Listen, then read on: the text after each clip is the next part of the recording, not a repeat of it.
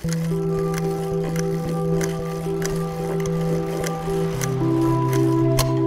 Hikaye Müzik, film, bilim ve mecburen sosyal politika. Hazırlayan ve sunan Muzaffer Çorlu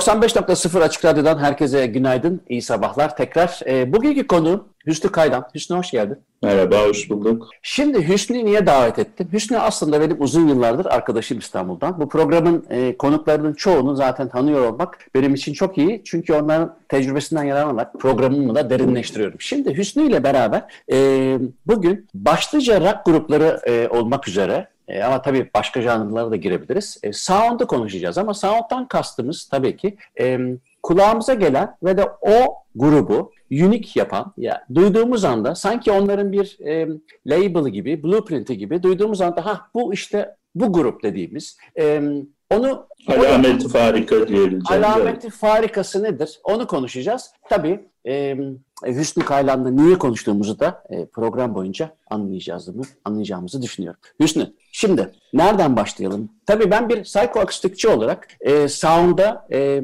iki par- farklı parametreden bakıyorum. Bir, e, insanın kulağına gelen e, bu seslerin nasıl organize olduğu işin e, müzik parametre. Ama bir de tabii onun beyinde e, proses edilmesi var. O da işin psikotik ya da işte e, e, neuroscience tarafı. Her ikisiyle de ilgileniyorum. Ama e, benim klasik müzikte işte Handel'in sound'u şöyledir, Scarlatti'nin sound'u şöyledir diye bizim bir e, terminolojimiz yok. Böyle bir e, jargonumuz yok. Fakat iş rock müziğine geldiği zaman e, hard rock olabilir. Her türlü e, 21. 20. ve 21. yüzyılda bir grubu adlandırırken, tanırken, tanıtırken ya da senin dediğin gibi alameti farikasını ortaya koyarken sound'undan bahsederiz. Çok kabaca bizim bu bağlamda ele alacağımız sound ne melen bir şeydir? Şimdi orada e, Handel veya işte Scarlatti örneğini verdiğinde e, sanıyorum yani o buraya oralara daha sonra geleceğiz diye düşünüyorum ama orada sound'u sanıyorum e, şef e,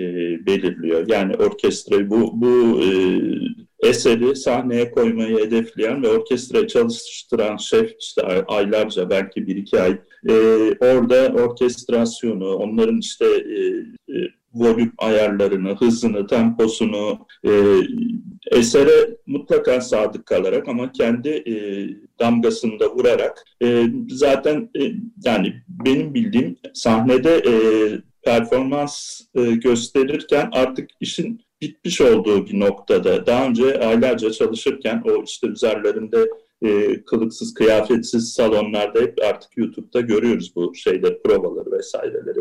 E, klasikte de böyle bir e, yöntem olduğunu düşünüyorum. E, oralara geleceğiz. Ben e, şimdi dinleyicilere de böyle bir e, parantez açmak için hani bu kim bu adamı hani bir e, adet yerini bulsun hani biraz kendimi tanıtayım e, o sebeple. Yani ben müzisyen değilim. Zaten sen de böyle birisini arıyordun tahmin ediyorum. E, ben bir mühendisim. iş analisti ve iş zekası üzerine çalışıyorum. İyi bir müzik dinleyicisiyim. Biraz bu işlere kafa yorduğumu biliyorsun zaten. Daha önce paylaştığımız şeyler, konular bunlar. E, bu konu işte müzik ve sound ya da müzik ve ses diye gelin. E, sen böyle bir konuşma, söyleşi yapmam teklif ettiğinde birazcık bunun üzerinde düşündüm tabii. E, işte biz mühendislerin böyle bir mesleki deformasyonu var. Her şeyi proje gibi ele alıp e, işte girdisi çıktısı hedefi nedir projenin? Bu, yani bu 40-50 dakika konuştuktan sonra nasıl bir ürün çıkacak ortaya falan bunları düşünmeden biz edemiyoruz. Sizin de, evet. mesleki deformasyon dediğiniz şeyi biz eğitimle ekstradan e, 3-4 yılda alıp kendi işimizi daha iyi organize etmek için çalışıyoruz. Seni davet etmemin sebebi tabii ki müzisyen değilim dedin ama yani e, yaş günüm veya işte toplantılarda çok güzel gitar çalıp şarkı söyleyebiliyorum.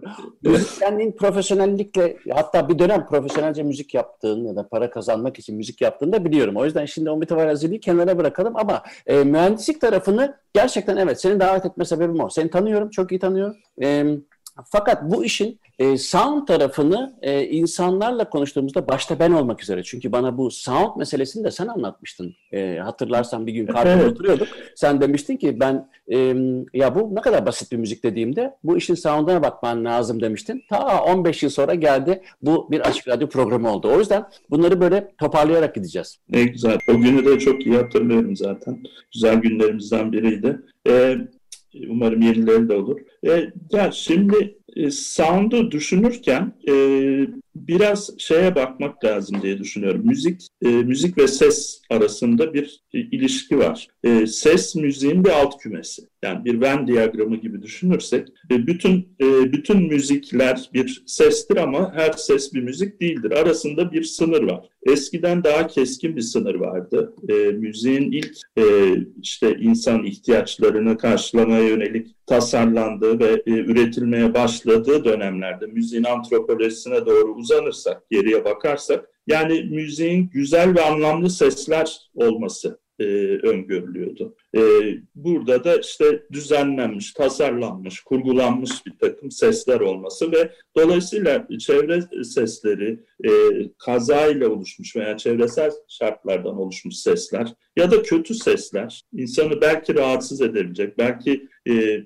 hoşnut etme dışında başka duygulara sevk edecek sesler müzik olarak kabul edilmiyordu. Bu aradaki sınır giderek e, daha grileşti, flulaştı ve bu e, mü, müzik e, da, çemberi, e, Venn diyagramında ses çemberinin içindeki müzik çemberi giderek genişlemeye başladı. Çünkü e, bunun işte sosyolojik, sosyoekonomik, e, senin belki daha iyi analiz edebileceğin bir e, sebepleri var artık. Toplumlar değişti, çağlar değişti, müziğe olan ihtiyaçlar değişti. İlk e, başlangıçta müzik e, işte kutsal olmalı, kahramanlık temaları, işte topluma hizmet edecek politik temalar, insanları böyle etkileyecek, işte bir şeye inandıracak, bilişsel devrimle bir, e, paralel giden, işte hayal ettirecek bir şeyleri, Tanrı'yı hayal ettirecek, e, hükümdarı hayal ettirecek e, hedeflerle kurgulanmış müzikler varken daha sonra bireyselleşmesi, işte zaten o bireyselleşmenin e, sürekli devam etmesi, çağımıza kadar ve e, daha da devam ediyor olması, e, seçeneklerin artması, e, müzik ortamları, müzik aletlerinin daha ulaşılabilir olması, kayıt imkanlarının gelişmesi, müzik ortamlarına daha kolay ulaşılabilir olması da sound'u daha çok sesi yani daha fazla müzik e, e, alanında görmemizi ve ikisinin arasındaki çizginin artık giderek e, kaybolmaya tut, yüz tutmasına sebep oldu diye düşünüyorum. Yani e, enstrümanları tasarlarken insanlar güzel ses çıkarsın diye işte bir takım ses e, delikleri, işte e, sesi büyütecek ve daha güzel dalgalar üretecek şekilde tasarlayıp ortamlar işte belki mağaralarla başlayıp e, hamam, kubbeli alanlar, işte insanları, topluluğu daha iyi etkileyebilecekleri kubbeli alanlarda müzik yapılırken daha sonra artık sokaklarda, hayatın içinde olmaya başladı müzik. E,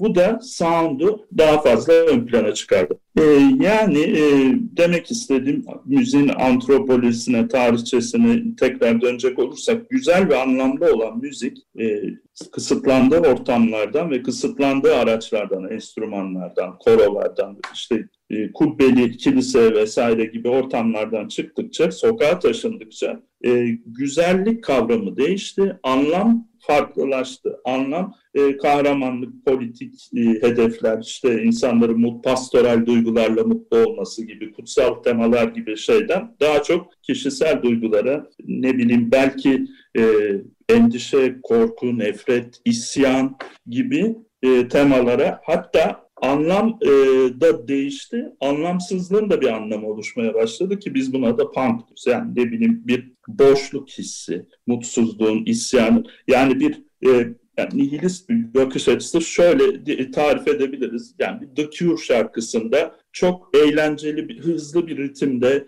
e, eğlenceli gibi görülen bir parti atmosferi gibi bir temada e, e bir arka planda ön tarafta çok hüzünlü bir sesle, çok hüzünlü işte böyle intihar eğilimli e, sözler geçebilir. Bunun işte, anlamsızlığı evet, e, de sözünü kesmiş gibi oldum. Şimdi e, e, punk janrına özellikle e, zaten program boyunca gelmek istiyordum. Şunun için kestim sözünü. Kusura bakma lütfen. Şimdi e, bence bu hani sound'un insan kulağına gelmeden önce dolaştığı ortamları e, ele alış biçimine aynen katılıyorum. Evet e, yani 10, 15. yüzyılda e, da sokak müzisyenleri vardı değil mi? Truba, trubadorlar var sonuçta ama e, sound'dan etkilenmek için tabii ki kilisenin ya da işte sarayların odaları ön plandayken Sonra sokağa çıktıktan sonra artık müziğin kendisine özgü mesajları belki olmaya başladı. Fakat benim soundla ilgili daha fazla kanırtmak istediğim şey işte bir e, etiket olabilmesini sağlıyor. Mesela şimdi e, hani sen konuşmanın başında dedin ki şef sound'u belirliyor klasik müzikte. Evet ama e, şimdi nereden başlıyor sound? Diyelim ki bir Mozart'la Beethoven senfoni arasında, senfoni arasında bir karşılaştırma yaparsak e, muhtemelen Mozart'ın oboayı kullanacağını Beethoven'ın da klarineti kullanacağını düşünüyorum. Belli bir mit, e, mitteki bir seste. Fakat bu biraz tarihsel, toplumsal da bir sebepten ötürü. Çünkü klarinet zaten Mozart'ın son yılına yetişmiş bir e, enstrüman. Dolayısıyla Mozart farkında değildi. Beethoven daha fazla kullandı. Fakat bir şef bir Beethoven senfonisini yönetirken zaman zaman mesela Karayan'da çok farklıdır, işte Bernstein'da çok farklıdır. Çünkü neden? E, Bernstein der ki mesela işte Beethoven senfonisini yönetiyorsam ben burada biraz daha biyolaları öne çıkartmayı düşünüyorum diyebilir. Bu sadece besteden kaynaklanmaz. Kendi bakış açısıdır tabii ki. Fakat dinleyen kişi ki sen çok iyi bir dinleyicisin bunu birebir biliyorum. E, besteciden bağımsız olarak diyebilir ki Aa, bu e, Herbert von Karajan yorumu ya da işte ne bileyim yeni günümüzdeki şeflerden birinin yorumu diyebilir. Ben bu sound'dan da bahsetmiyorum. Bu sound'u da belki ayrıca konuşuruz. Benim daha çok bahsettiğim sound bir akor düşünelim. En basit bu gitarın biri ikinci pozisyondaki işte bu la re fa diyez re majör akorunu Dire Straits öyle bir basıyor ki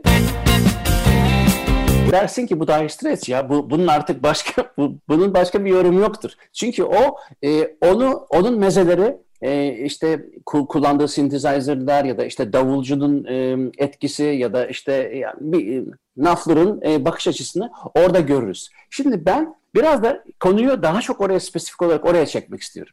Yani e, bir akorla bile duyduğumuz anda bu şunun yorumudur, bu şunun bu şu gruptur dediğimiz bir etiketleşen bir sound var. Evet. Tabii bu işte bahsettiğin e, rock dönemi, e, işte o büyük efsane gruplar 70-60'ların sonundan başlayan e, yani The Who'lar, Jimi Hendrix'in e, işte The Experience'ı, sonra e, Led Zeppelin, e, yani Dire Straits öncesi Pink Floyd, Deep Purple. Bunların hepsinde bir şeyi, e, bir alameti farikası var. Bunların hepsinin ortak yönü tabii ki e, müthiş müzisyenler, e, virtüöz seviyesinde işte gitaristler, davulcular, çok titiz çalışan, aylarca yani bir e, albümü stüdyoda aylarca kaydedip beğenmeyip bir daha kaydeden e, müzisyenler bunlar. Yani o hippie görünümlerinin altında. E, Dire Straits daha 83 galiba, o Love Over Gold. Ondan önce e, Sultans of Swing'in olduğu albümde 81 ya da 80 olmalı. Bir sonraki e, jenerasyon. Burada görünmez kahramanlar tabii o dönem artık işte plug müzik, e, Yeni o daha önceki e, yani e, Jimi Hendrix'le birlikte aslında volüm artıyor ve Jimi Hendrix daha önce insanların e, yüzünü buruşturduğu distortion olayını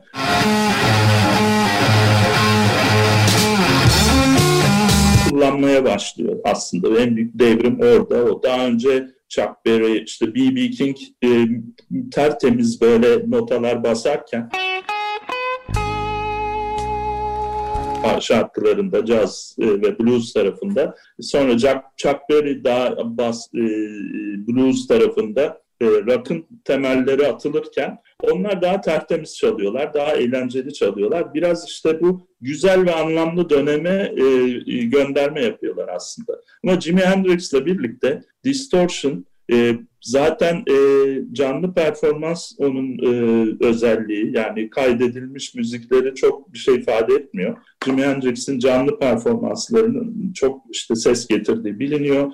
Orada amfile yani şarkının ortasında amfile, diğer efektif e, cihazlarıyla oynaması, e, gitarda bir distortion hatta bir feedback yakaladığında bununla müzik yapmaya çalışması, gitarı vurması, kırması yani oradan çıkarabileceği her şeyi, e, her sesi çıkartmaya uğraşması. Ve tabii ki işte psikodelik bir trip şeyi e, izleri var. Yani o e, kafada yüksekte high yani böyle o durumdalar. E, Hendrix'ten sonra zaten metal müziği işte Deep Purple, e, Led Zeppelin ve e, distortion'ı artık e, kasıtlı olarak kullanan, yani daha önce bunları kayıtta temizleyelim dedikleri şeyleri bir ifade gücü, bir ifade e, unsuru olarak kullanan gruplar başlıyor.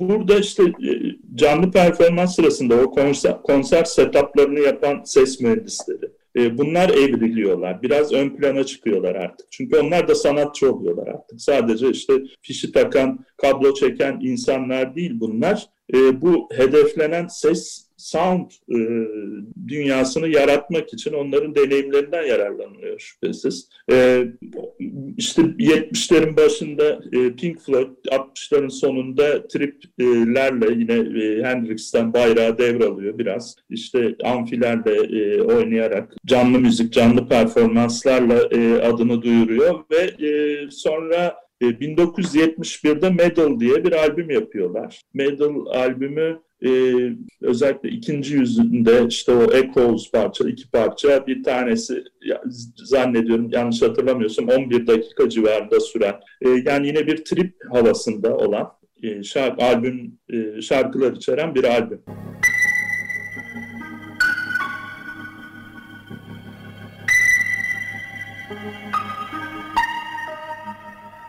E, Medal e, ses efektlerinin de kullanılmaya başlandığı bir albüm. Yani sadece enstrümandan veya e, kayıt aletlerinden çıkan e, sesler değil, artık ortam sesleri, çevreden sam, toplanan sample'ların da işte kuş seslerinin, bir tren sesinin, e, hayatın içinden ses mühendisinin topladığı e, ve kaydettiği ve çok zor şartlarda daha kişisel bilgisayarların olmadığı bir dünyadan bahsediyoruz. Tape banklarına bunları alıp tape bantları üzerinden yani bir e, dijital ortama e, aktarma şansları yok. Bu analog kayıtlar üzerinden oynayarak bunları kesip biçip tersine çevirip e, kayıtlarda e, şarkının içinde bir anlatım unsuru olarak bunları kullandıkları bir dönem var. Pink Floyd bunun e, bayraktarlığını, öncülüğünü yapıyor diyebiliriz Mendel'den. Şimdi o e, cümlenin bir yerinde isimsiz kahramanlar geçti. E, herhalde buradan Alan Parsons Project'e geçeceğiz diye düşünüyorum. Çünkü sen onu bana hatırlatmıştın. E, oraya geçeriz fakat ben bu distortion hikayesiyle ilgili enteresan bir şey sana sorabilir miyim? Ben şöyle hisset düşünüyorum. Şimdi e, gitarist olmanın verdiği bir sebeple de tabii e, bu e, Gypsy Kings tarzı grupları düşünüyorum da. Oradaki tabii ki o flamenco e, tüm gerek gitar olsun, kajon olsun, onların stilleri, janrları nevi şahsına münhasır ama e, şimdi Distortion'ın bence kralı o e, flamenco müzisyenlerin ses tellerinde bir distortion var değil mi? Yani evet. adam öyle bir amor mio diyor ki amor mio o bizim Murat da e, Novelty Seeking Murat var ya evet. o da mesela her gün o amor mio diyor ama olmuyor tabii onun da istediği gibi. Çünkü o onların ses tonunda kendine özgü bir distortion var. Fakat e, bir doğaçlama yapalım istersen. Çünkü bunu ben birazcık çalıştım ama beraber distortion Hı-hı. şey yapalım. Distortion diyorum. E, doğaçlama yapalım. Distortion'ın insana e, ho, adı üstünde hoş gelmemesi lazım değil mi? Yani müzikle distortion'ı aynı cümlede kullandığın zaman bir negatif e, taraf olması gerekirken tam tersi e, klasikçisinden işte e, rockçısına bir distortion sevdalılığı var. Bu nereden kaynaklanıyor? Bir doğaçlama yapalım. Yani mesela Amor Mio deyişi o adamın değil mi Gypsy Kings'te? Yani çatır çatır öyle bir şancı olsa herhalde konservatuardan atılır ama e, onun... Ya büyük ihtimalle nodül, no, no, nodül evet. falan var değil mi? Evet ama o yani. Amor Mio'da kendine e, özgü bir Amor Mio ve de tercih edilen o müziğe o karakteri veren yani onu dünyanın en güzel ne bileyim e, en acayip tenor söylese ne bileyim hadi e, Carreras e, yani Andreas Scholl söylese Amor Mio'yu ben herhalde kapatırım yani. Adamın Bach yorumu için nerelere gitmişliğim var.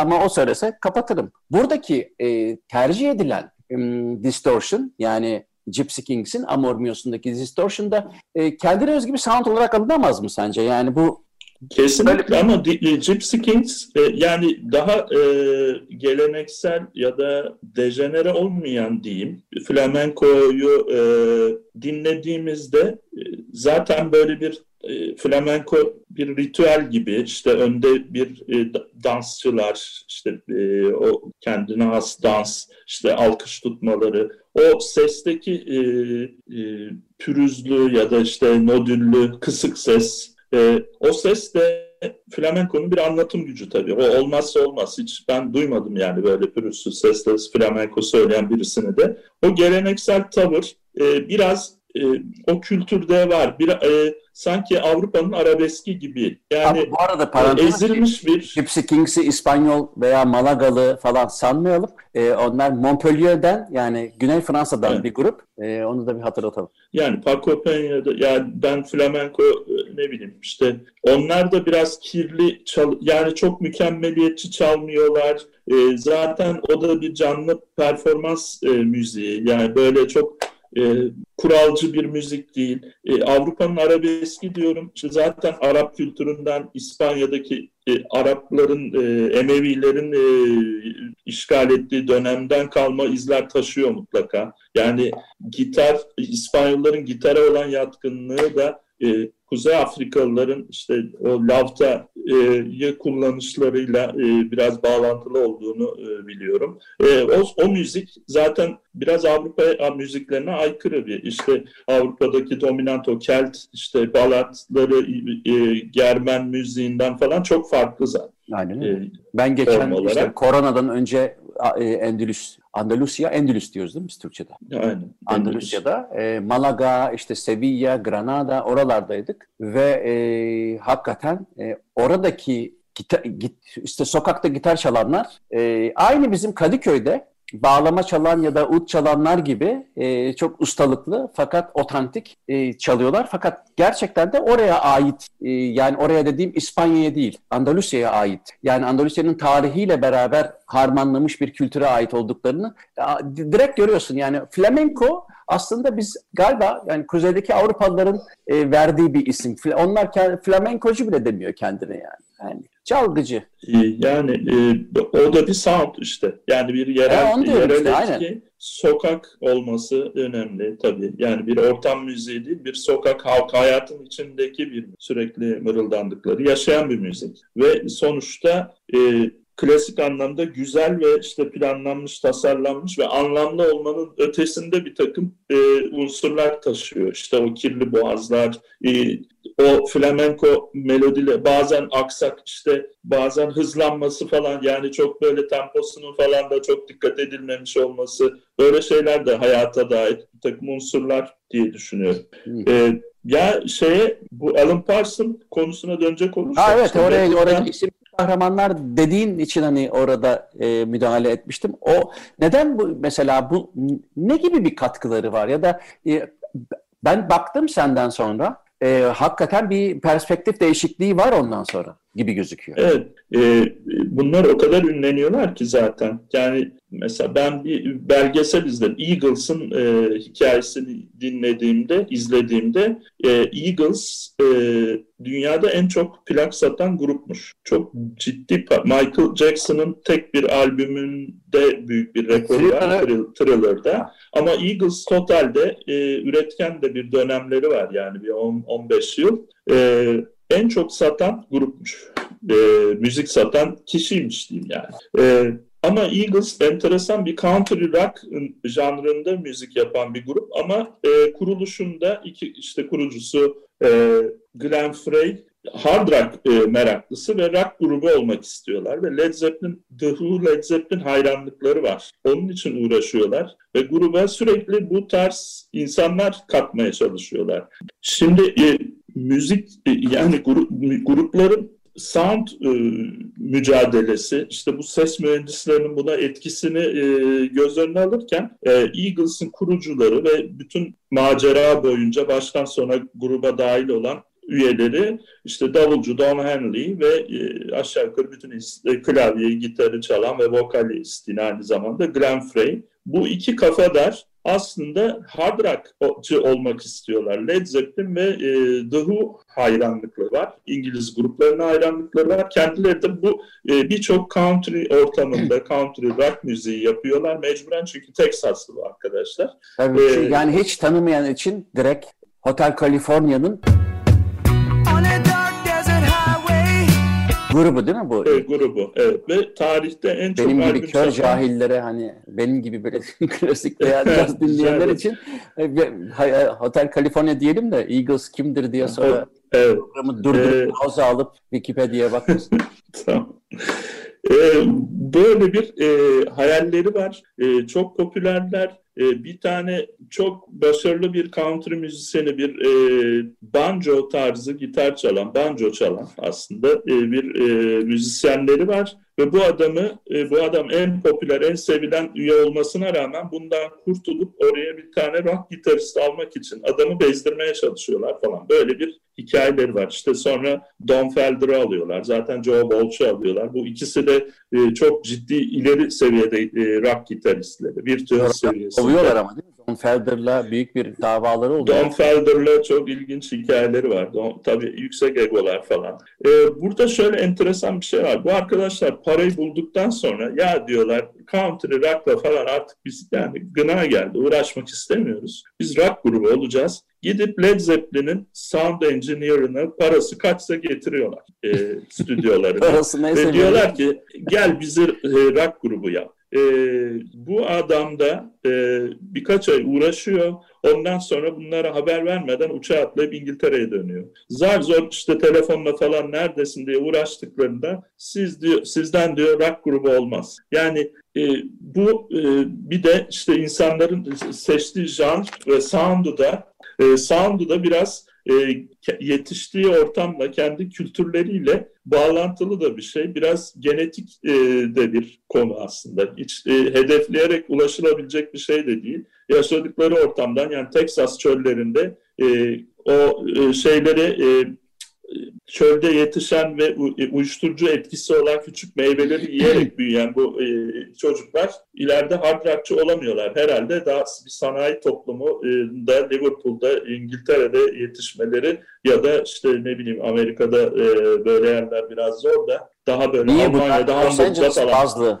Kaliforniya bazlı yani. Kaliforniya hani işte, e, Avrupa'nın yani ada Avrupa'sının diyelim Liverpool'u da hani Amerika'nın sanki biraz San Francisco'su e, Los Angeles'ı değil midir bilmem ben benzetiyorum. Orada biraz. sanayi Amerika'da daha çok doğuda işte şey Detroit, Chicago e, ve orada da Chicago yok, müzik ve... müzik şey e, hani çiçek çocukluk bazında. olarak. Evet evet. evet doğru evet. E, bu, bu da ilginç bir hikaye. Don Felder'ı da sonra e, Hotel California'yı besteledik, yani Hotel California'yı besteledi denemez de o meşhur riffini buluyor. Bunu bir, e, bir buçuk saatlik bir kasetin içinde veriyor Don, Don Henley ve Glenn Frey'e. E, onlar e, sıkılarak bir buçuk saat dinledik bittikten sonra e, kasetin en sonunda o riff'i, e, introyu duyduklarında bir anda böyle sandalyeden düşecek gibi oluyorlar. Aynı gece e, Don Felder'dan habersiz bir yere kapanıp bu şarkıyı baştan sona akışını yazıyorlar, söz yazıyorlar ve birkaç gün içinde kayıt için stüdyoya geliyorlar ama Don Felder orada tutturuyor. Diyor ki benim bestem ve ben söyleyeceğim. İşte davulcu Don Henley tabii oranın as lead vokali. O da diyor ki yani bunu senin söylemen benim gitar solosu çalmam gibi bir şey diyor. Aralarında böyle bir tartışma. İşte vokaldeki sound'un da etkisi burada kendini gösteriyor. Don Felder'ın e, o şarkıya hakim olma, e, sahip çıkma hikayesi ama sonunda Don Felder'ı biri almaya markete gönderip kaydediyorlar ve sonra dinletiyorlar. O da pes ediyor. Tamam diyor. Bu, budur diyor. Hotel California'nın hikayesi de öyle. Peki, sonra Don Felder cümleni bitir, cümleni bitir sonra şey yapalım. Ee, bir müzik arası verelim. Ee, ne çalalım? Ondan sonra e, e, ikinci yarıda bu, seni birazcık e, sarsmak istiyorum. Eyvah. Şimdi şöyle Alan Parsons'dan bahsettik ya. 1971 ee, Medal çok başarılı olduktan sonra bu Pink Floyd'u, e, bu dört kahramanımızı dünya turuna çıkartıyorlar ve gezmedik yer bırakmıyorlar. İki yıl boyunca e, yani 400 civarında falan konser verdirtiyorlar ve bunlar hayatından bezmiş bir şekilde e, tekrar stüdyoya döndüklerinde işte birkaç ay hiçbir şey yapmak istemiyorlar. Hayattan bezmiş durumdalar. Güzel para kazanmışlar ama müzikle uğraşmak istemedikleri bir dönem. Ee, orada Roger Waters e, grubun en işte şarkıları yazan, sözleri yazan ve böyle bir tematik rock operası tarzında tematik e, müzik yapma e, hayalleri olan üyesi ve bas gitaristi. E, bu depresif dönemden şöyle bir e, tema çıkarttı. İşte zamana sıkışmak, e, hayatta işte endüstriye esir olmak, zamansızlık, e, yabancılaşma e,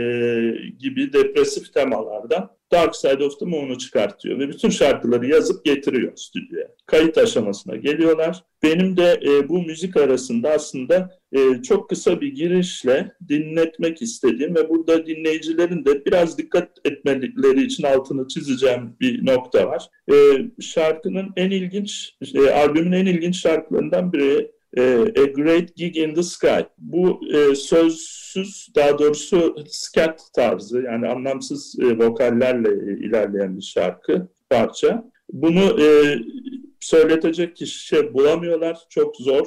E, saksafon vesaire koymayı da planlıyorlar, düşünüyorlar. Ama e, bir vokal olmasında ısrar ediyorlar. Çünkü şarkının e, anlamı şu, hiçbir sözü olmamasına rağmen. A Great Gig in the Sky, gökteki muhteşem büyük gösteri. E, kişi, e, kahraman ya da şarkıda anlatılan şarkıyı canlandıran kişi ölüyor. Artık zamanı bitmiş. E, artık göğe yükseliyor. E, o e, göğe yükselirken de e, hayatını göz, e, ön, gözünün önünden geçiriyor ve orada yaşadığı duyguları anlatıyor. Bu 3-4 dakikalık şarkıda herhangi bir söz söylemeden e, pişmanlıklar, isyan, nefret, e, bazen bir dinginleşiyor, rahatlıyor, üzerinden yükler, sorumlulukların kalktığı anları hissediyor ve bu şekilde de veda ediyor, şarkı ayrılıyor. Bunu e, artık çok çaresiz düştükleri bir anda Claire Torrey'e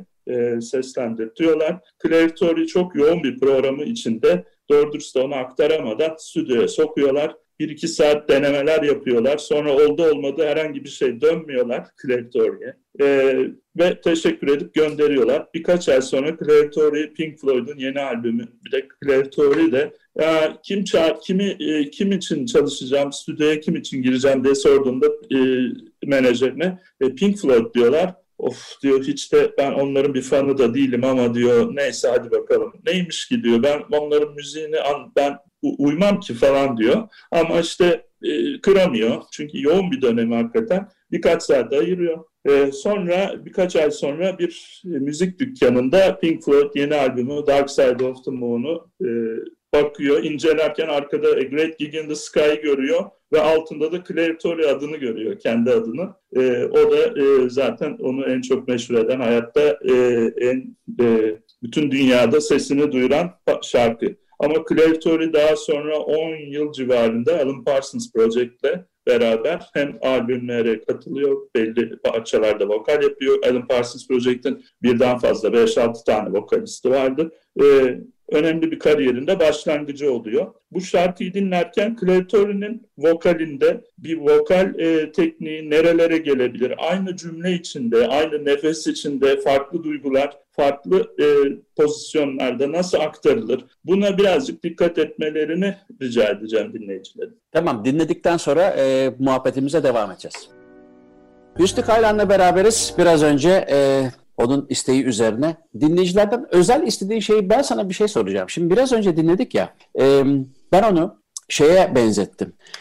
Bizim bizim benim daha çok dinlediğim mesela diyelim ki Miles Davis olsun. Miles Davis'i bu aralar çok dinliyorum John Coltrane'le beraber. E, birazcık e, kendilerine has olan sound'da üfleme teknikleri biraz o kadar ileriye gidiyor ki artık virtüöz olduktan sonra, virtüöziteden bahsettikten sonra e, biraz da insana şey hakkı veriyor sanki böyle. Ya hadi burada takıl. E, sonuçta o, ne yapsan... Show yapıyorlar. E, yani evet yani biraz hani biraz tabii ki e, marifet de iltifata tabi ama e, hani kredileri çok yüksek. Yani yanlış yapmak gibi bir dertleri de yok. Fakat o sırada işte o yaratıcılığın önündeki en büyük şey olan, engel olan duvarların da kırılmasıyla beraber e, performerlar, şarkı söyleyen ya da bir enstrüman çalanlar o şey kalktıktan sonra biraz önceki örnekte olduğu gibi e, tırnak içinde takılıyorlar. Takıldığı zaman da kendine has olan şeyleri ortaya çıkarıyorlar ama bu maalesef belli bir kariyerin arkasından gelebiliyor. Çünkü bir özgüven kazanmak o kadar kolay olmuyor. E, ve dolayısıyla kendine özgü e, bir sound çıkıyor ortaya. Şimdi buradan baktığımızda soundla ego arasında bir paralellik kurmaya çalışırsak yani sound'u sen anlatıyorsun. Ben de hani kadar psikolog olarak egoyu anlatayım. Gel bunu bir çarpıştıralım. Sound ve ego arasında nasıl bir ilişki görüyorsun? Mesela ben görüyorum klasik müzikte e, hakikaten de e, Beethoven'ın bir defa o senfonilerini yazarken kağıdın yırtılacak kadar belli ki o zaman tabii yani yıl e, hiç unutmam 1820 olsun. E, yok yani ben nasıl bir şeye benzedi bu yaptığım diye dinleyebileceği bir şey yok ama nasıl sound edeceğini bildiği için daha yazarken kağıdı yırtacak kadar bastırıyor. Çünkü orada yani onu duyuyor aslında. Bugünün teknolojisine ihtiyacı yok belki iyi bir müzisyenin. Ama e, egosal tarafı şu, oradaki o grandiyoz etki, müzikteki grandiyoz etki, kağıda ya da orkestraya veren etki aslında biraz da e, bu da benim diyormuş gibi geliyor bana. Yani e, bu da benim evet. yani Bay Bay yani ürünün, ta, takdimin ürünün önüne geçiyor. Kendi e, evet, imzası ürünün önüne geçiyor. İşte artık herkes ya e, ne muhteşem bir opera, müthiş bir iş, senfoni e, işte çıkmış duydun mu dinledin mi? Tabii bunu aristokratlar yapıyorlar. Yani sokaktaki balıkçılar veya işte köylüler değil de yani kayıtta edilemediği için o zaman ya işte duydun mu Beethoven'ın yeni e, senfonisini e, diyor. Muhteşem bir senfoni var e, Cuma günü falan diyemiyor belki. Ya ama ben e, mesela bu rock gruplarında veya pop gruplarında prodüktör diye bir şey var arka tarafta. Yani rock grupları 70'lerde 80'lerde kendi prodüktörleri aslında kendi şirketlerinin müziğini yapıyorlar ama başarılı olan ve kalıcı olan gruplar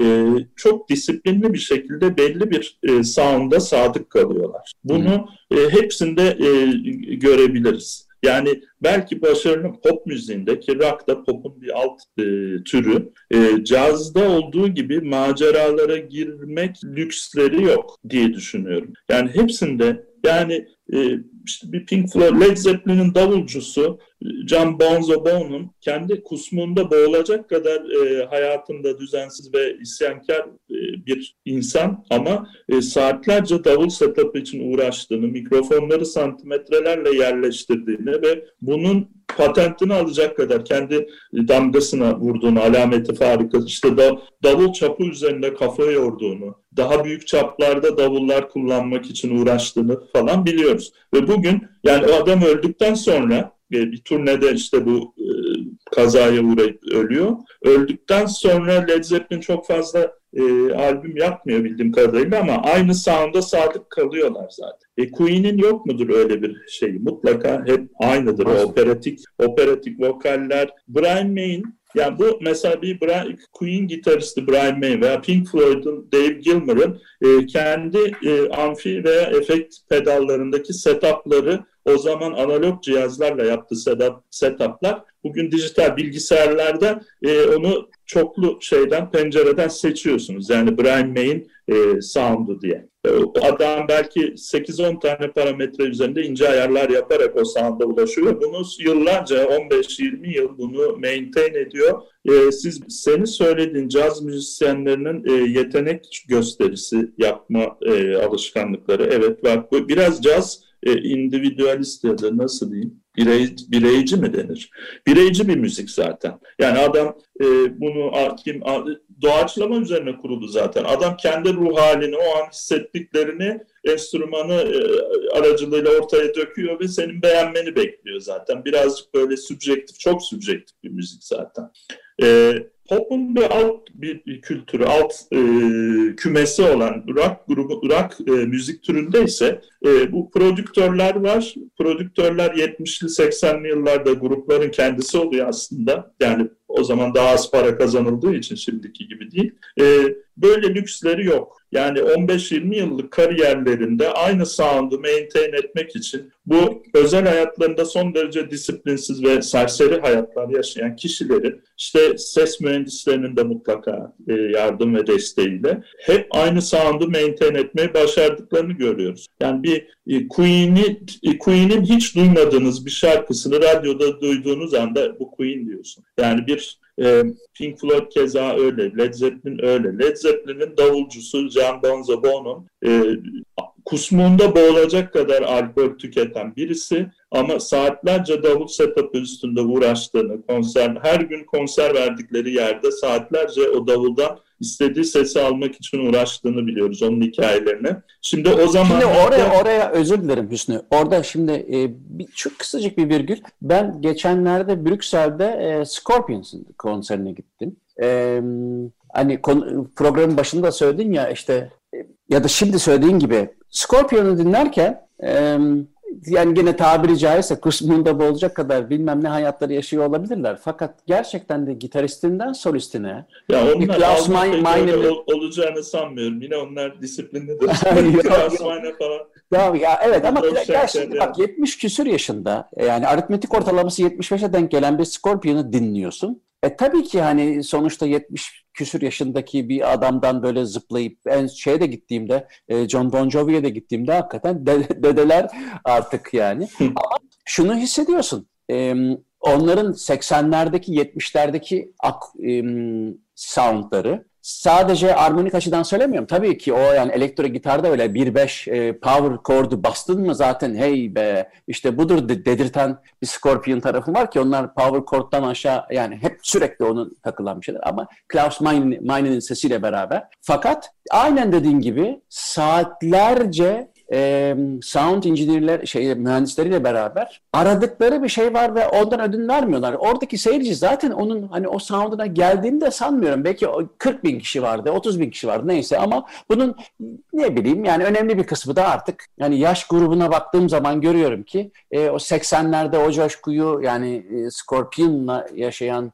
bir grup değildi ama gene de orada öyle bir titizlik var. Dolayısıyla o hani özel hayattaki hiç titiz olmayan tavırla e, profesyonel hayattaki titizliğini birbirine ben e, karıştırmadıklarından gözlümle gördüğüm için bir şey. Karıştıranlar mutlaka vardı. Bir sürü öyle hikayeler var. Jim Morrison da karıştırdı kalıcı, ama ama onun da kalıcı olanlar- o. E, tabii Var. yani Kurt Cobain falan. Yani Evet. kalıcı olanlar e, Amy karıştırmamayı başarabilenler. Evet, Amy Winehouse. Tabii prodüktör dediğimiz olay yani Amy Winehouse, Nirvana ya da işte Jim Morrison dönemi eski de e, dedim ya kendi prodüktörleriydi ama sonradan müzik bir en- daha endüstriyel hale geldikten sonra bunu şirketler yapmaya başladı ve şirket işte adamı akşamdan kalmaysa tekmeyle uyandıran bir menajer koyuyor. İşte veya işte bunları üzerinden kapı kilitliyor falan. Yani e, bunları e, ipe kazığa getirecek önlemleri zaten alıyorlar o zaman. Almıyorsa kovuyorlar zaten. Yani bugün endüstride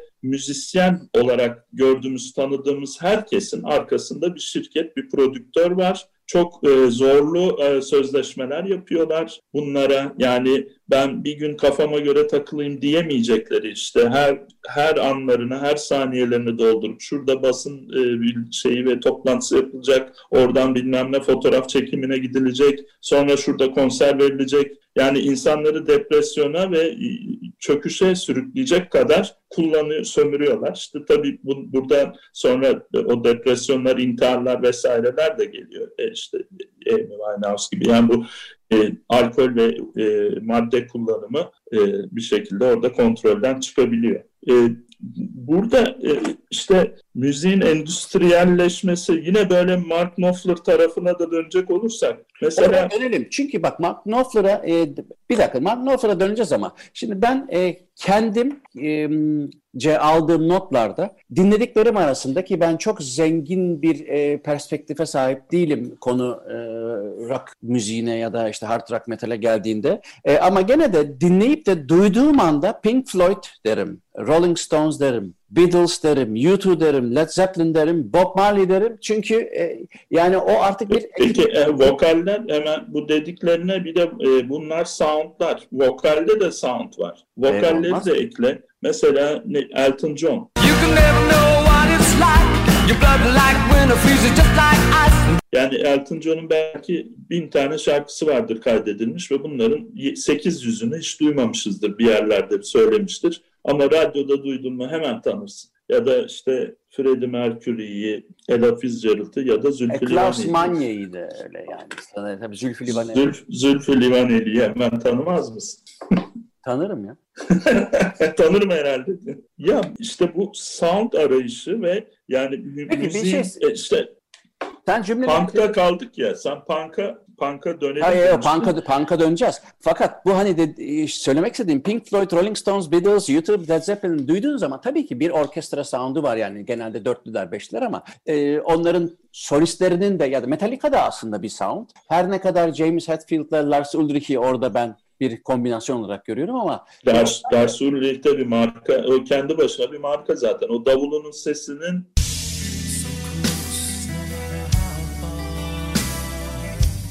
copyright'ını alabilir yani e, tabii canım. Lars- Ben bak Lars Ulrich'le program yapacağım yani inşallah bir aksilik olmazsa. Onu da buradan duyurmuş olayım. E, fakat şeyi e, hani sound'u bir araya getiren şey nedir dediğin zaman e, özellikle rock gruplarının biraz önce adını andığım şeylerde e, kesinlikle solistin e, orkestra yani orkestra diyorum ya işte orkestra dediğime bakmayın benim ağzım şeye gidiyor ama Rolling Stones da bir orkestra, Beatles da bir orkestra ama solistin sound'u, e, vokalinin sesiyle e, grubun sesi çok iyi tınlıyor. Bunlar arasında en iyi örnek Queen değil midir mesela? Freddie Mercury, Evet. Queen. Mama, she's killed a man. Put a gun against his head. Pull my trigger, now he's dead. Ya da ne bileyim Rolling Stones'ta o değil midir gerçekten? Yani solisti bağımsız kılamayız o sound'dan. Basit bir şey değil işte. Ses mühendislerinin başarısı sihri burada gerçekten. Yani bilim ya, yeni bir e, sanat dalı o da aslında. Çünkü bir grubu rezil de yapar, vezir de yapar ve şey e, yani ses mühendisinin etkisini her yerde her zaman görüyoruz gruplarda. E, şimdi buradan yani şeylere de e, aynı şeyi söyleyebiliriz. E, bu günümüzün büyük bestecileri, film müzikleri yapanlar, yani bir işte Hans Zimmer'e, bir John Williams'ı, e, benim çok hayranlık duyduğum Ennio Morricone'yi mesela. Ennio Morricone'nin öldü bütün- diyelim yakında öldü. e, evet e, e, ona ışıklar içinde uyuyamaz herhalde. Işıklar, ışığın altında Güzel soundlar içinde. Güzel soundlar içinde e, Clint Eastwood ölmedi daha ama gerçi onunla birlikte Bir dakika, kız- Sadece- Hans, Hans Zimmer dedin, beni şaşırttın bak şimdi. Hans Zimmer'den e, hakikaten e, beğenir misin? Hans Zimmer çok beğeniyorum e, ve çok etkilediğini düşünüyorum. Bence Hans Zimmer'in- soundtrack, e, orijinal soundtrack ama scene seyrederek yani filmin karesini seyrederek besteleme açısından en etkili seyretmeden biri bir olduğunu düşünüyorum. hiç? Mesela bir Ya devrimci çok. şeyleri var. E, yani sen benim programlarımı da dinlemiyormuşsun. Buradan da onu anlamış olduk. Ee, ya işte o da bir e, mesleki deformasyon. Çok zamanımız olamıyor hala çalışan birisi olarak. Ee, şeyi söyleyeyim. Hans Zimmer'in müziklerindeki devinim yani o zaman içindeki ilerleyişi parçanın şeyden kopartıyor. Yani bir e, bölümleri bölümü hissedemiyorsun falan ve bu mesela şeyde de ben bunu hissettim. Ondan etkilendiğini düşünüyorum. E, bu Hilnur, Hilnur Gudnarsdottir diye adını hatırlıyorum ama yanılıyor olabilirim. Çok zor bir isim. E, bu Çernobil dizisinin ve e, Joker filminin müziklerini yapan hanımefendi. E, o da ilginç yani cellist e, olması enteresan yani ve cello'yu çok kullanıyor zaten. Ya işte e, bu güzel ses üretmek için e, tasarlanmış enstrümanlardan sonra bu efektler, synth- synthesizer'lar sayesinde artık bir enstrüman çalan her enstrümanı çalar hale geldi ve e, beste yapabilir hale ama bu da iyi bir şey sonuçta. Çok iyi bir şey. Ya o Hatta- sound'una tabii ki yani şimdi ben mesela Amsterdam Barok'tan hoşlanıyorum eğer Bach dinliyorsam e, ya da Gent Vokale'den hoşlanıyorum. E, tabii ki gidip de bir St. Nicholas Kilisesi'nde onu duymayı tercih ederim ama e, bu 7 milyarlık dünyada e, 2000 kişiye nasip olacak bir şey. Dolayısıyla onu bir kenara koyalım. O artık böyle bir hani pamuklar içerisinde e, saklanması Duysun. gereken e, yani öyle. Pa- Pardon ama bir şey de söyleyeceğim. Şimdi bu Hans Zimmer'dan bahsediyoruz. Bak Rain Man, Lion King bak hemen aklıma gelen Preacher's Wife, As Good As It Gets, um, Evet. Inception, Sherlock Holmes. Daha ne yapsın? Interstellar, Dunkirk. Yani Interstellar evet, bir, zaten İnanılmaz. zirvede o. evet. E, bir de tabii İnanılmaz sadece bu onun orijinal soundtrack'leri ama Hans Zimmer'de bir de şu var bilmiyorum onu fark ettin mi? Hans Zimmer'de bir de mesela e, Hannibal gibi filmlerde o Hannibal'ın e, yani Anthony Hopkins rolündeki e, daha doğrusu Anthony Hopkins'in canlandırdığı karakter Hannibal Lecter. e, insanların kafasında bir e, zıtlık yaratması için Johann Sebastian Bach'ın Goldberg varyasyonlarının kullanılmasına e, karar veren kişi de o bu arada. Yani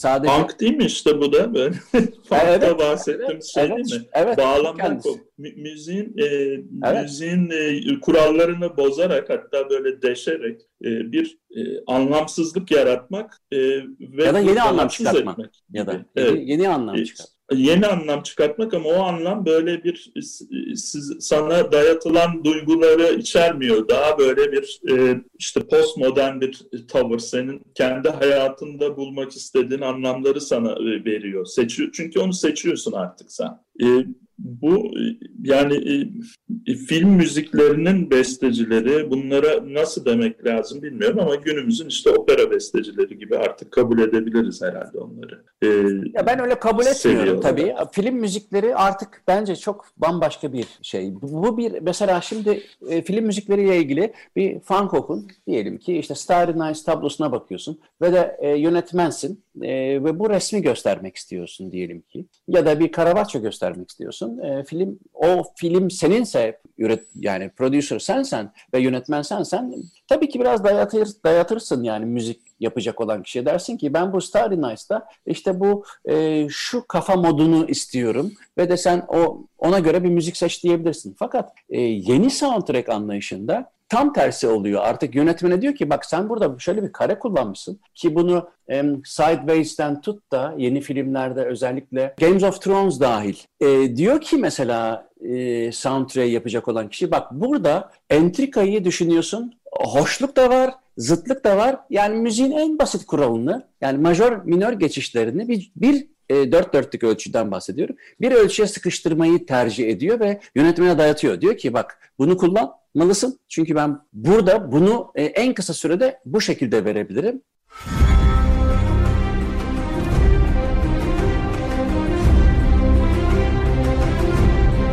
Yönetmenler ya- yavaş yavaş iyi e, yönetmenler artık soundtrackleri besleyecek olan kişilere sonuna kadar açık kapı bırakıyorlar. Ve o yüzden de ben tabii işte bununla ilgili çalışması e, evet. ta- evet Yani- ama müzisyenin şimdi scene'den bahsediyoruz. Sen o görselde 2-3 dakikada vermek istediğin duyguyu müzisyen 400 milisekundda veriyor. Dolayısıyla Evet. e, hani o takım çalışmasında ağırlık eşit olmuyor yani. Eşit ağırlıktan bahsetmiyorum. Bu O yüzden Dottir de e, Çernobil müzikleri için yani ben oturup sıfırdan bir müzik yazmamalıyım. Çünkü bir ortada çok güçlü bir olay var, bir dram var deyip işte Litvanya'daki bir nükleer santrala gidip orada çalışmak, çalışan bir santrala oradaki sesleri kaydedip e, orada zaman geçirip ondan sonra e, stüdyosuna girmiş. Oradaki sesleri kullanmış ve bununla üzerine müzik yapmış. E, ya müzik tabii ki bunun bir parçası. Müz- e, yönetmen de e, müziğin çok vurucu bir bölümünü e, not alıp buraya ben bir şey çekmeliyim, buraya bir sahne koymalıyım, e, bunu kullanmalıyım diye mutlaka o takım çalışması içinde bir paslaşıyorlardır yani. E, önüne e, aldı at diye önüne yuvarlıyorlar. Yani mesela John Williams'ın Schindler listesini düşünelim. Ben bunu bir TEDx konuşmasında da anlatmıştım. Ee, bir görüntü var bu hani benim e, Twitter e, şeyimde de sahnedir o. Kırmızı e, montlu e, kız. O bölüm zaten sanki klip şey gibi. O e, Evet. parça giriyor. Üf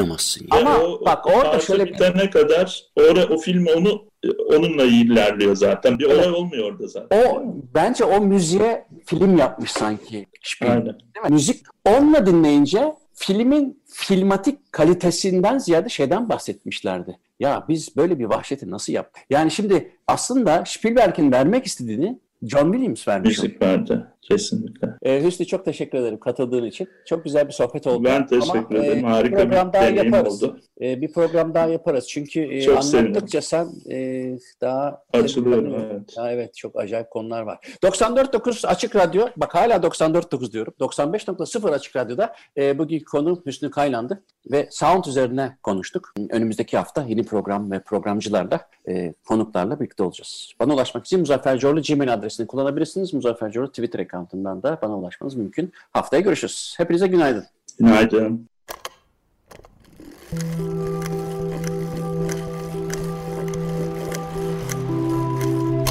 Uzun Hikaye Müzik, film, bilim ve mecburen sosyal politika. Hazırlayan ve sunan Muzaffer Çorlu